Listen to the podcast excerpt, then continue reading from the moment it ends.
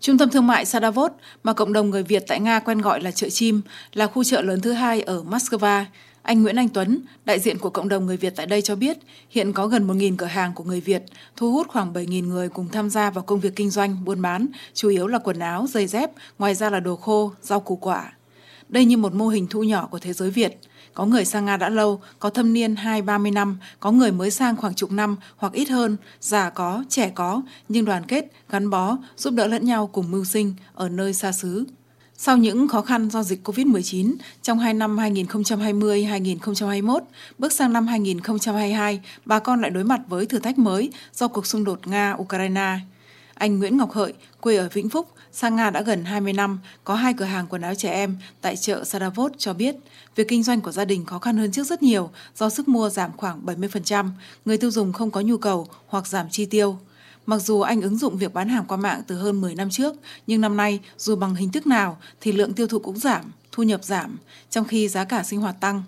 Một chút bù đắp là từ khoảng hơn một năm trở lại đây, gia đình anh cũng như nhiều bà con khác chuyển sang kinh doanh tại khu nhà mới xây, khang trang, sạch đẹp và ấm áp hơn so với trước đây bán hàng ở ngoài trời, dưới cái lạnh âm hơn 20 độ. Bà con phấn khởi và yên tâm hơn khi sức khỏe được đảm bảo hơn. Tết cổ truyền của dân tộc đã cận kề, nhưng anh Hợi cho biết 4 năm qua anh không thể về quê do dịch bệnh, bận chăm lo cho con cái ăn học, công việc kinh doanh.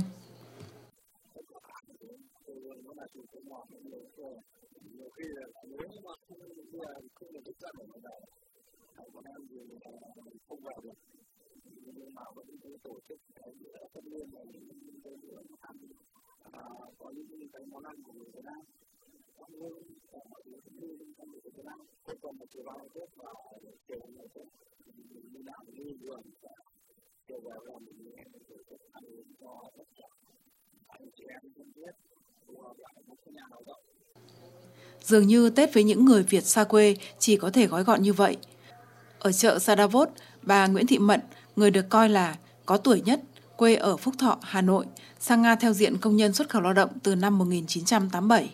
Sau khoảng 35 năm gắn bó với nước Nga, bà đã gây dựng được cơ ngơi gồm 6 quầy hàng, tạo việc làm cho các con, cháu và thuê thêm lao động, nhưng cũng không dễ dàng về quê đón Tết. Bà Mận bùi ngùi, sinh ra và lớn lên ở Việt Nam, nhớ quê, nhưng mưu sinh thì phải chịu, mặc dù bà đã coi nước Nga như quê hương thứ hai. không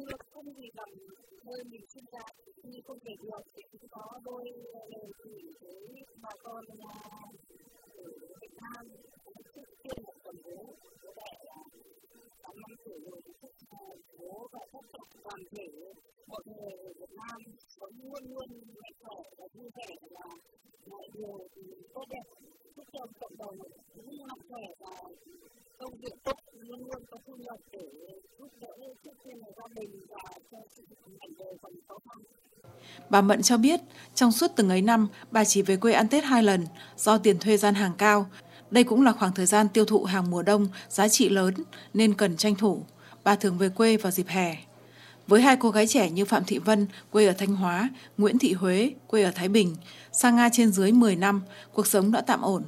Nhưng năm nay cũng chỉ có thể thu xếp cho chồng, con về quê đón Tết. Họ nhận về mình bổn phận của người phụ nữ, ở lại nước Nga, lo toan, thu vén công việc kinh doanh.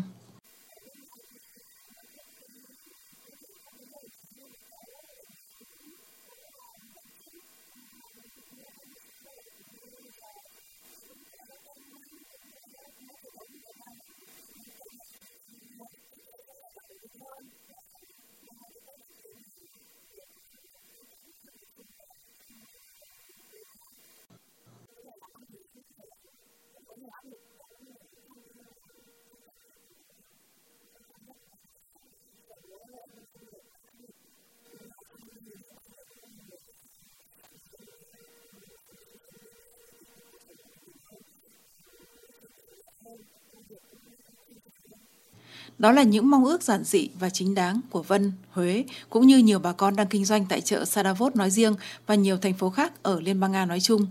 Điều đáng ghi nhận đó là cộng đồng người Việt tại chợ Sadavot cũng như nhiều nơi khác không chỉ chú tâm làm ăn mà còn luôn sẵn lòng quyên góp đồ dùng, tiền bạc giúp đỡ cho những trường hợp khó khăn khác, cả người Việt và người Nga, giúp đỡ cho các nhà trẻ, bệnh viện gửi hàng hóa từ thiện đến vùng sâu xa của nước Nga như một sự đền đáp, tri ân nơi cho họ cơ hội mưu sinh bà con cũng tích cực tham gia vào phong trào bóng đá, thể thao, tạo sân chơi lành mạnh, qua đó giao lưu, hiểu biết và gắn bó với nhau hơn.